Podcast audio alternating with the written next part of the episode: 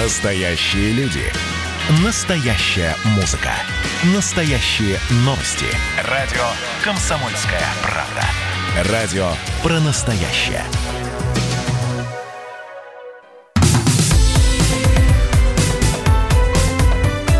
Как дела, Россия? Ватсап-страна! страна вы слушаете радио «Комсомольская правда». Антон Челышев у микрофона. Продолжаем говорить на главные темы этого дня. Более 6 тысяч московских магазинов оштрафовали в общей сложности на 300 миллионов рублей за отсутствие масок и перчаток у работников и покупателей. Два торговых предприятия из многочисленных нарушений требований Роспотребнадзора были закрыты, сообщил глава Департамента торговли и услуг Москвы Алексей Немирюк. Ношение масок и перчаток в столице стало обязательным для посетителей и сотрудников предприятий торговли с 12 мая. При этом этом непродовольственные магазины в Москве были закрыты с конца марта по 31 мая включительно. Штраф за нарушение масочного и перчаточного режима для физических лиц э, в Москве 4000 рублей составляет. Штраф для пассажиров общественного транспорта 5 тысяч рублей. А, режим повышенной готовности из-за распространения коронавируса в Москве сохраняется с 5 марта. До 9 июня в столице действовали режим самоизоляции и пропускная система. Сейчас их отменили. В городе работают все магазины и торговые центры, предприятия сферы услуг, кафе и рестораны. Но жителям и гостям столицы необходимо носить маски и перчатки в общественных местах, а также соблюдать социальную дистанцию. Следующий этап снятия ограничений в Москве – запланирован на завтра. Всего с 12 мая по 29 июля в столичном транспорте оштрафовали более 37 тысяч пассажиров за отсутствие масок и э, перчаток.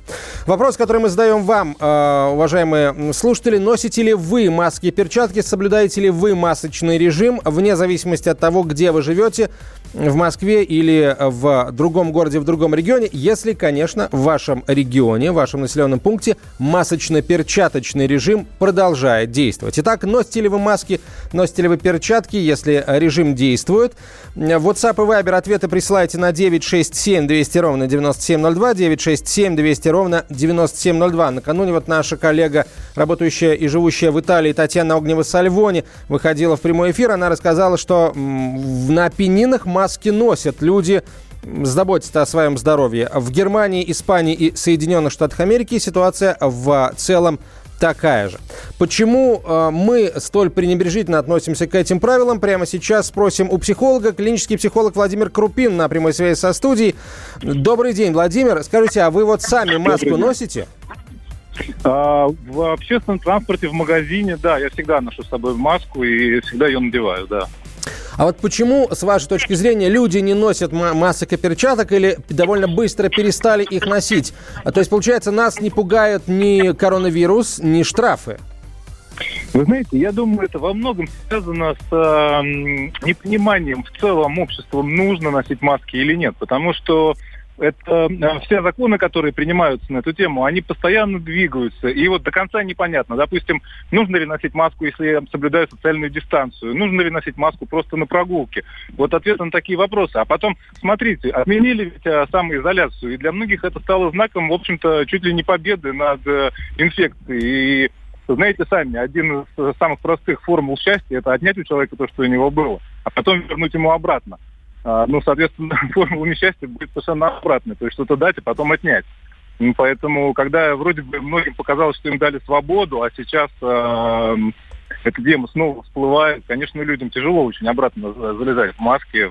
Многие привыкли уже ходить без них. Слушайте, ну вообще странно предполагать, что мы а, думать даже, да, что мы победили коронавирус, если у нас сейчас, э, ну, каждый каждый день пять с половиной тысяч в Индополоша по вот официальных новых случаев заражения. Почему у нас возникло это ощущение? Нам никто не говорил о том, что коронавирус побежден.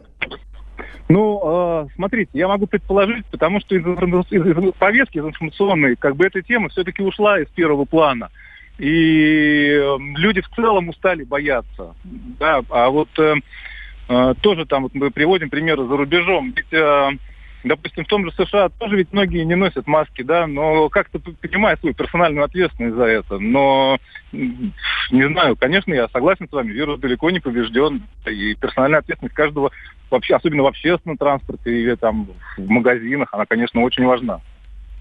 А, врачи говорят, носить надо. Президент говорит, носить надо. А кто еще должен сказать, чтобы люди поверили и надели маски уже и перчатки? Или, или просто сотрудники полиции должны уже дежурить просто на входе в магазины и всех штрафовать? Как? Ну, вы знаете, да, к сожалению, я думаю, что это только так будет работать, что много людей надо просто оштрафовать, об этом должно стать известно, люди должны рассказывать друг другу, что за это штрафуют, и тогда это будет работать. Ну, или говорить об этом просто отовсюду, не говоря о том, например, что вот у нас все меньше и меньше там заболевших, и мы побеждаем коронавирус, да, о том, что тяжелая ситуация сохраняется по-прежнему, и как оно и есть, в общем, на самом деле. И, ну, ведь мы редко сейчас это слышим. А, ну, опять, Владимир, я, наверное, с вами здесь тоже не соглашусь, потому что, например, в общественном транспорте, а, в метро, например, в московском, постоянно объявление по громкой связи о необходимости ношения масок и перчаток. В крупных торговых центрах постоянно объявление о необходимости ношения масок и перчаток. То есть, э, ну, и при, а при этом, да, есть ощущение, что об этом никто не говорит, но это не так. То есть, э, как-то действительно какая-то самоуспокоенность, что ли? Или нежелание в упор видеть то, что вот э, имеет место? Ну да, да, так и есть, действительно, везде говорится. Но, знаете, это, мне кажется, такое вот какое-то наше ну, национальное достояние, вот как бы игнорировать очевидное, что-то такое, да, что действительно важно соблюдать. Ну вот э, Пофигизм наш, пофигизм. Ну, какой-то, да, отчасти пофигизм, да, отчасти какой-то вот протест такой детский, знаете, вот как вот ребенок там против мамы восстает, вот тоже, не хочу носить маску, не буду, все, имею право. Слушайте, а, спасибо.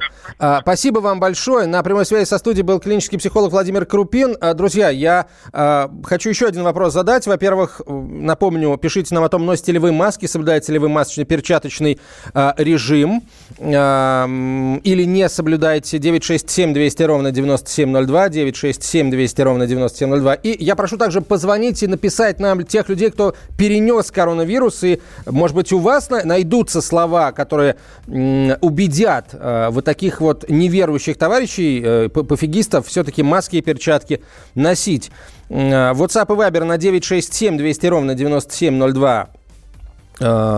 Пишите, или звоните в прямой эфир по телефону 8 800 200 ровно 9702. А, Владимир Болибок выходит на прямую связь со студией. Врач-иммунолог. Владимир, здравствуйте. Добрый день. А, вот э, как, как вы думаете, вот э, тот факт, что мы перестали, действительно, очень многие перестали носить маски и перчатки, нам еще аукнется или, в общем, как-то, ну, перестали, перестали, ничего страшного не происходит? Кроме пяти с половиной тысяч новых случаев ежедневно по официальным данным. Э, ну, если говорить про московский регион, то, к сожалению, у нас самый низкий уровень заболеваемости был 16, 16 э, июня, вот июля, извините, 16 июля, вот я сейчас посмотрел, за последние две недели постепенно прибавляется количество э, заболевших. Соответственно, это аукнется потом на количестве э, погибших. Э, ну и все как бы идет к чему. Э, с учетом того, что сейчас по факту у нас э, практически самый низкий уровень, ну, как бы, э, точнее, самый высокий отпускной сезон, люди много в отпусках, и, в общем-то, идет такое разобщение. Вот, кстати, по поводу отпусков, простите, есть информация, что происходит э, с... Э, что, какова эпид-обстановка на Кубани и в Крыму? Э, ну, а эпид-обстановка там э, не очень хорошая тоже. Вот, это можно все отследить, это все публикуется, то есть никаких проблем с этим нет. Э, я имею в виду с публикациями. Вот. И люди, которые туда уезжают, они говорят, что тоже там, в общем-то, никакие масочные режимы, ничего такого там просто не соблюдается. Вот, э, ну, само собой, то есть, э, понимаете как, все это создает условия для дальнейшего распространения так называемой ну, коронавирусной инфекции. Это же воздушно-капельный путь передачи, и если вы не носите маску, не защищаете себя, а упаси Господи, если вы еще и вдобавок там бессимптомный носитель этой вирусной инфекции, то вы еще, не нося маску, еще и заражаете вокруг угу. себя людей. Поэтому, конечно, вот такая ситуация, она не очень благоприятна. Владимир, несколько вопросов, а, точнее, есть несколько мифов, которые сейчас а, активно распространяются, а, в первую очередь в интернете, конечно. Давайте мы их развенчаем, ну или подтвердим, если выяснится, что это не миф. Вот, слушайте, я видел миф о том, что маска не поможет, потому что вирус якобы попадает в организм через слизистую оболочку глаза. Верно ли это? Э, ну, такие случаи описаны, но это не массовые случаи. Это одна ситуация. Вторая ситуация, есть понятие такое доза заражения. Э, то есть через слизистую оболочку глаза, мало того, что вы должны там внести, ну, условно говоря, каплю чужой слюны, вы еще должны ее втереть туда. Вот, то есть да. потереть э, грязным пальцем себе. Ну, в общем, надо постараться. вы заразитесь. Но для этого существует понятие масочно-перчаточный режим. То есть угу. для этого ага. говорят, что надо перчатки носить, потому что, ну, грязной перчаткой это уж, ну, совсем... Следующий миф. Переть себе глаз. Если дистанцию соблюдать, или, например, там ехать в пустом транспорте, в пустом вагоне метро, а, то и маска не нужна. Так ли это? Вы знаете, насчет транспорта я вот вам могу сказать следующее. Попробуйте войдите в метро, чтобы не столкнуться ни с кем нос к носу. Или выйти из метро, даже если вы в пустом вагоне прокатились. Угу, не вот. получится, э, да. Поэтому люди, которые не надевают, или там снимают маску вот в вагоне метро, ну вот вы сидите в маске, без маски в вагоне метро, открылся а, открылись двери и ввалилось там ну, несколько человек. И все угу. без масок. В итоге что? В итоге все перезаражаются. Спасибо, спасибо большое, Владимир. Врач-иммунолог Владимир Болибок был на прямой связи со студией. Мы продолжим через несколько минут. Оставайтесь с нами. Как дела, Россия? Ватсап-страна! Продолжаем разговор на главной теме дня сегодняшнего. Антон Челышев микрофона. Прежде чем перейдем к обсуждению суда, очередного заседания суда по делу Александра Кокорина и Павла Мамаева, я хотел бы зачитать несколько сообщений наших слушателей относительно э, масочно-перчаточного режима. Спрашивал я э, вас, носите ли вы маски и перчатки, почему да, почему нет. Э, и вот какие ответы э, мы получили. Э, говорить о победе над коронавирусом так же глупо, как говорить о победе над вирусом гриппа. Ну, с одной стороны, э, да, Ирина, Ирина об этом нам написала. С другой стороны, э, вирус гриппа можно держать в узде, потому что все-таки есть довольно эффективные, довольно эффективные вакцины противогриппозные, поэтому, в общем, сезонная иммунизация, она значительно снижает заболеваемость. Э, из Приморья пришло вот такое сообщение. По 100 и более заболевших, видимо, ежедневно. Вначале было по 50, охали и ахали, а сейчас что-то притихли не совсем понятно, а, вот носит человек перчатки или не носит, но а, судя по тональности этого сообщения, видимо, все-таки в Приморье начали потихонечку носить. Семьями заболевают, больницы полные, люди в коридорах лежат, пишет слушатель. А вот где это происходит, напишите нам, пожалуйста, э, уточните, где это происходит. Я преодолел корону, зачем мне маска? А пишет слушатель, подписавшийся ником папа, ну, дорогой папа, вы наверняка знаете, на то вы и папа, что, возможно, э, есть случаи повторного заражения, поэтому уж, уж давайте там поберегите себя. Кстати, вы вот знаете, насколько протективен ваш иммунитет от коронавируса? Видите, я умное слово знаю, протективность иммунитета. А, здравствуйте, маски нужно носить, но изоляция не нужна, так как лучше заболеть, чем умереть от города, от голода, наверное, слушатель э, э, захотел написать. А, так... А Москва, не баламуть страну, хочется носить намордник, носите, задолбали своими масками, заболею, вылечусь. Слушайте, а если э, заболеете, э, заразите других, а вот другие не хотят, чтобы вы их заразили, поэтому будьте любезны, если есть у вас э, масочный режим, перчаточный режим, соблюдайте его. Андрей, дорогой, из Ставрополя. И это не мы озабоченные, это вы, видимо, озабоченные тем, что вы весь такой из себя непробиваемый для вирусов. Это э, очень глубокое заблуждение. А теперь переходим к э, обсуждению э, очередного заседания по делу Кокорина и Мамаева. Радио «Комсомольская правда». Собственно, заседание по делу футболистов Мосгорсуд в очередной раз отложил, перенес на 3 августа, тогда же будет оглашено решение. На э, заседании сегодня адвокат, фигуранты и прокурор выступили в прениях. Гособвинитель утверждает, что апелляционный приговор должен быть отменен. Обвинение настаивает на сохранении сроков, назначенных Пресненским э, судом столицы. Адвокаты футболистов предлагают частично оправдать своих подзащитных, в особенности по э, статье о хулиганстве. Напомню, в октябре 2018 года Александр Кокорин, его брат Кирилл и Павел Мамаев на улице подрались с водителем Виталием Соловчуком, а потом напали на главу одного из департаментов Минпромторга Дениса Пака. В мае прошлого года Пресненский суд столицы приговорил братьев Кокориных к году и шести месяцам колонии. Э, Мамаева к э, схожему сроку. В сентябре э, прошлого года футболисты освободились досрочно. На прямую связь со студией выходит спецкор комсомолки Александр Газа. Саш, добрый день.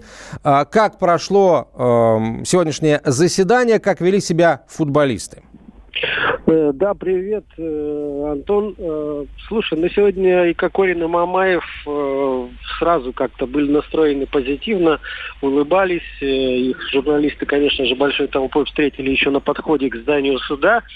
А сегодняшнее заседание, как ты сказал, да, прошло в прениях, но до этого адвокаты довольно подробно разбирали э, по видео несколько фрагментов вот с ключевыми эпизодами двух потасовок это потасовка у клуба «Эгоист», где был в итоге сломан нос водителю Виталию Соловчаку, и эпизод в кофемании, э, где Денис Пак, упомянутый тобой, получил стулом по голове.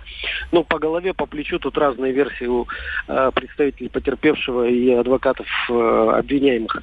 Так вот, знаешь, разбор эпизодов с участием судьи, он был похож на как-то использование системы ВАР даже в чем-то.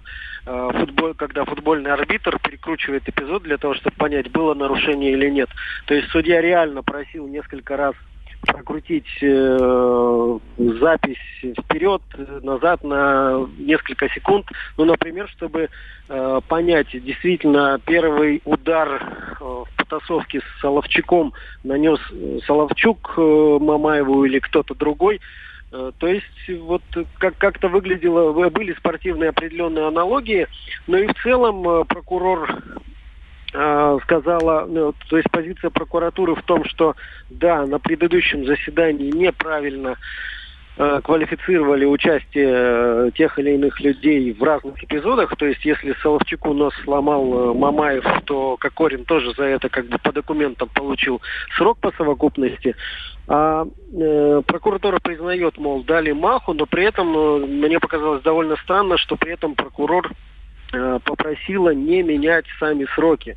То есть вот сколько они отсидели, типа давайте на этом остановимся и все забудем. Хотя, на мой взгляд, если снимают э, обвинение, вернее даже э, отменяют приговор по некоторым эпизодам, что-то должно меняться. Но тем не менее, вот э, сами футболисты и их адвокаты, они восприняли эту позицию гособвинения довольно позитивно.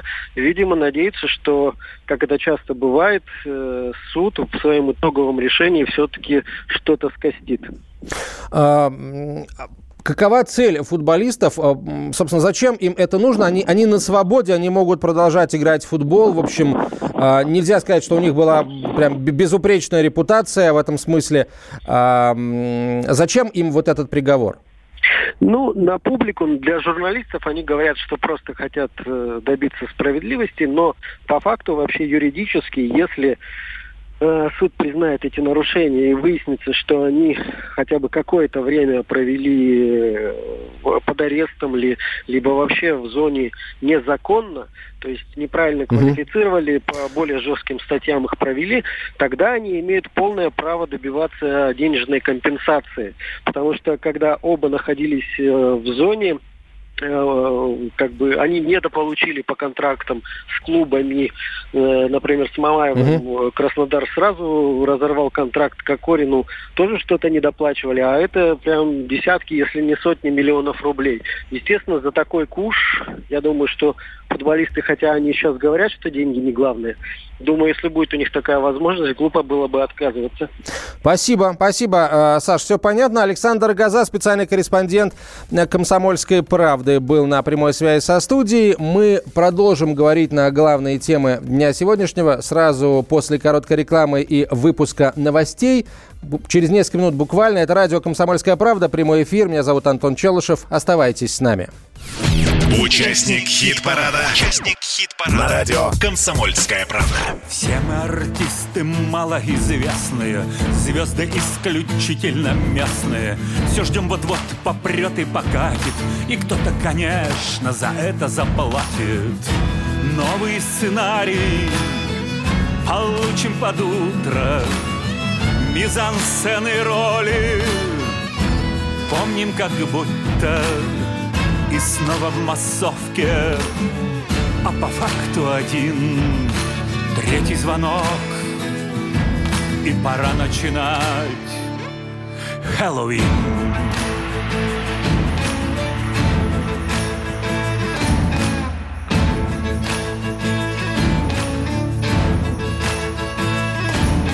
И девочки с наколками во всю спину. Кто держит их за руку, знают, что кинут Другие старше, тучные, скучные Каждый следующий нисколько не лучше. Есть еще в масках Несчастных, обиженных. Проблема пристроить Детей недвижимость. Решают проблемы Текила, виски и джин. И вот уже праздник. М-м-м. И опять Хэллоуин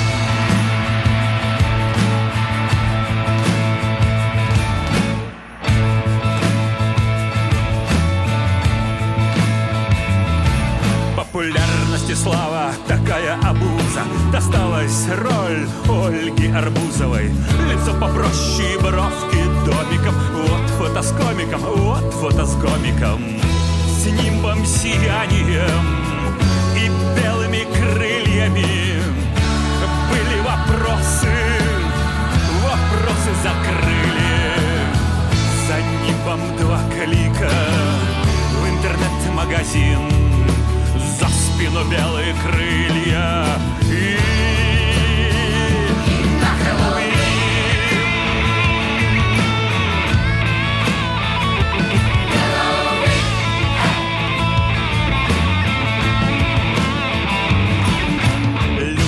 Улыбками изо дня в день Идут в свете фар, не отбрасывая тень Эти с оружием, эти при должности Эти с деньгами, а эти с возможностями. Люди, создавшие нужный образ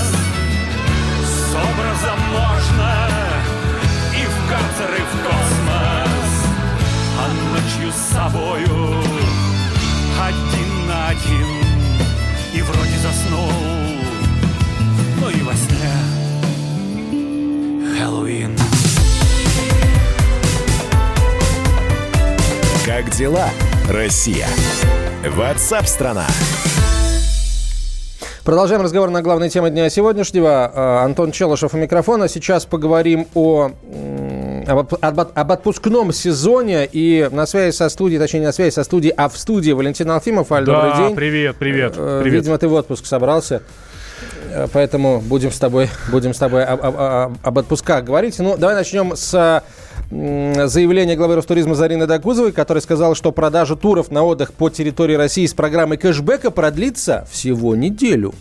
Как-то вот что-то как-то маловато. А, и частичную компенсацию стоимости туров смогут получить только те граждане страны, которые оплатили покупку карты российской платежной системы МИР. Вот у тебя есть карта МИР? Нет, нету карты мира. Я и в эфирах много об этом говорили. Я тоже думаю, карта мира нужна, она не нужна. Да да ну нафиг она нужна. Ну, правда. Ну, ты, тебе не кажется странным, что вот так много ограничений для, вот, для того, чтобы принять участие в, в этой программе, программе кэшбэка?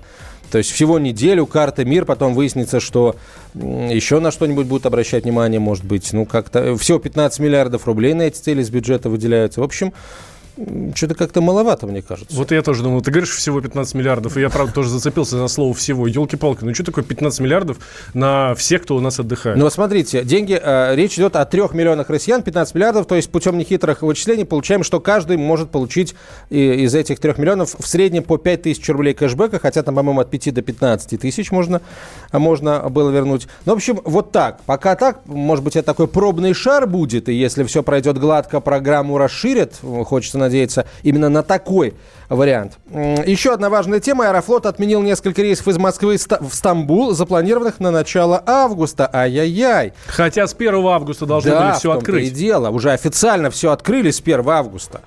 То есть люди, которые спланировали сначала долететь до Москвы, потом э, улететь аэрофлотом в Турцию, э, в Стамбул, потеряли деньги в очередной раз. А, у нас с завтрашнего дня возобновляется воздушное сообщение с Турцией. Я напомню, что некоторые пассажиры продолжают покупать билеты в страны, которые официально еще не открыты. И даже а, Общероссийское объединение пассажиров на днях обратилось к Росавиации с предложением запретить Аэрофлоту продавать билеты на неоткрытые направления. На прямой связи со студией авиаэксперт Роман Гусаров. Роман, здравствуйте. Вот с чем вы связываете отмену первых рейсов в разрешенные страны, в частности, а, в Стамбул?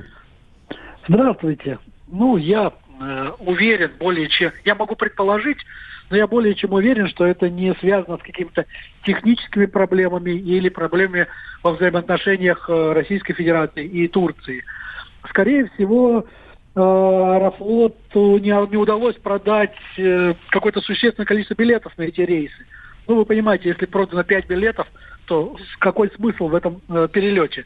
Поэтому, скорее всего, Аэрофлот принял решение не выполнять эти убыточные для него рейсы, их просто отменить. Э, соответственно, конечно же, пассажирам будут предложены какие-то другие возможные варианты. Э, как минимум, э, на сегодняшний день, во всяком случае, с первого числа э, собирались летать в Стамбул не только Аэрофлот. Э, может быть, им будет предоставлена возможность э, улететь другими авиакомпаниями. Э, ну, в крайнем случае, наверное, их полет будет отложен на несколько дней. На несколько дней. Слушайте, ну люди купили тур, он должен начаться в определенное время, и, или там даже если они просто забронировали э, отель в, в Турции, вот люди, мне кажется, потеряют очень много, включая билет, например, до Москвы, если человек через Москву собирался лететь в Турцию.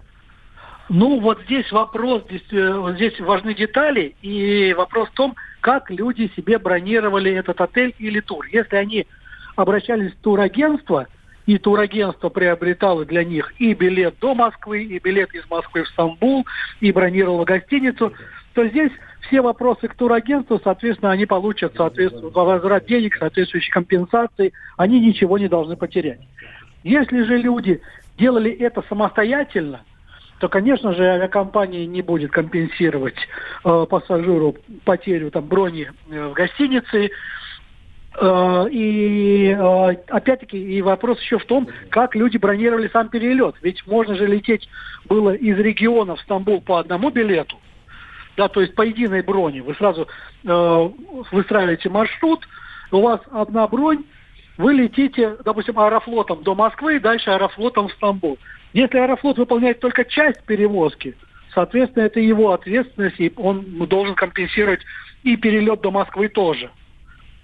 Если же вы бронировали отдельные билеты, то здесь уже, как говорится, доказать связь этих двух перелетов будет э, фактически невозможно. А почему вообще, в принципе, с вашей точки зрения, Аэрофлот продает билеты в закрытые страны? Ну, то есть расчет на то, что... Э, ну, на, на, расчет на человека, который не знает о том, что в мире происходит, или вообще для чего это делается, с вашей точки зрения? Ну, на самом деле, формально и Аэрофлот, и любые другие авиакомпании имеют право это делать. Если, предположим, действует запрет на полеты в другие страны до 15 э, августа, Соответственно, после 15 а, августа запрета нет, и любые юридические лица могут заключать э, соглашения с пассажирами авиакомпании, продавать билеты, гостиницы бронировать, бронироваться гостиницы, потому что после 15 пока запрета нет. Но если он будет введен, да, тогда это резко меняет ситуацию и уже э, начинается вот выяснение отношений между пассажиром и авиакомпанией в частности. То есть юридически никаких нарушений нет. Но с точки зрения ну, наверное, справедливости, да, это действительно не очень хорошо. Клиентоориентированности, я бы сказал. С другой стороны, люди же прекрасно понимают, что запрет может быть продлен и что они, может быть, не улетят там после 15 августа. То есть они рискуют, и рискуют осмысленно. Угу. То есть сами самостоятельно принимают решения. Спасибо. Поэтому здесь риск такой двусторонний. Спасибо, взаимный. Роман. Авиаэксперт Роман Гусаров был на прямой связи со студией. Продолжим прямо сейчас говорить об отпуске, а может быть, кстати, и не совсем об отпуске. Вот сразу после э, нашей программы выйдет в эфир э, очередной выпуск подкаста «Я ж батя», автор которого сейчас в нашей студии. Валь, расскажи, пожалуйста, о чем а как раз об отпуске. Э, об отпуске, но не об отдыхе, понимаешь? Отпуск и отдых с детьми. Отпуск с детьми и отдых с детьми принципиально разные вещи, на мой взгляд. И я как раз задался вопросом, а стоит ли с детьми ездить в отпуск или нет. И э, очень неожиданное решение для себя у себя где-то там в глубине души нашел. И нашим слушателям, э, наших слушателей я буквально прошу, призываю и говорю, э, слушайте наши подкасты не только у нас в эфире, но и на всех возможных площадках, где есть подкасты подкасты и оставляйте свое мнение. Нам они очень важны. Валентин Алфимов, Антон Челышев. Прямо сейчас выпуск очередного подкаста «Я ж бать».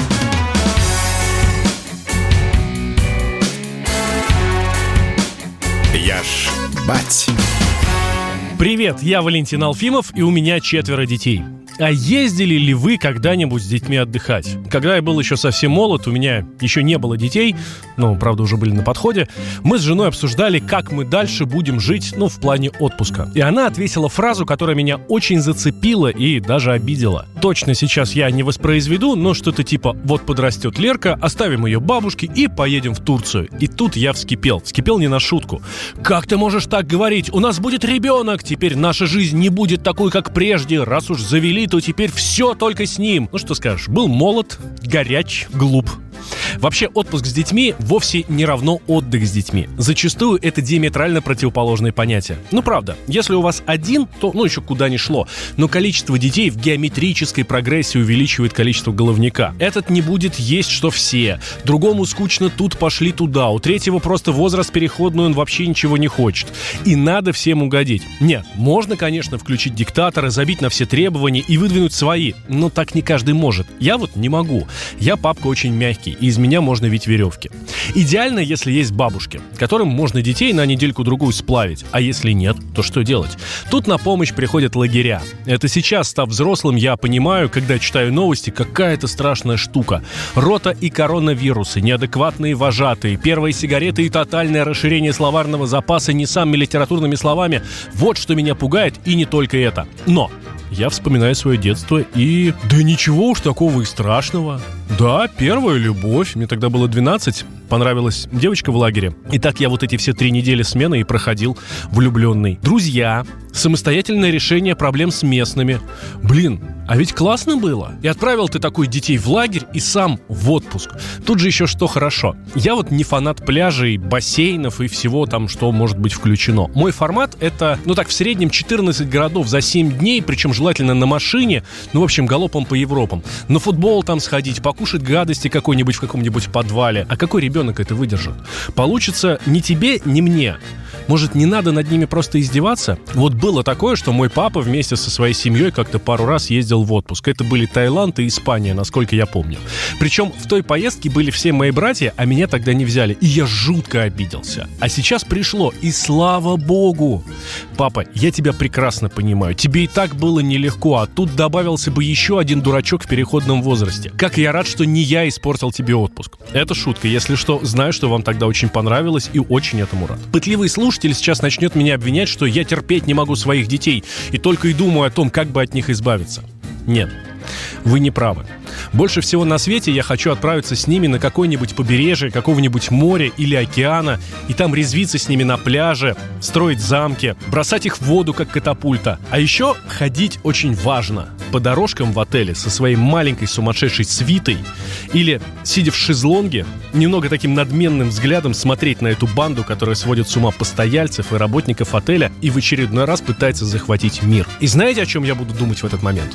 Мои чертята. С вами был Валентин Алфимов. Не забывайте отдыхать.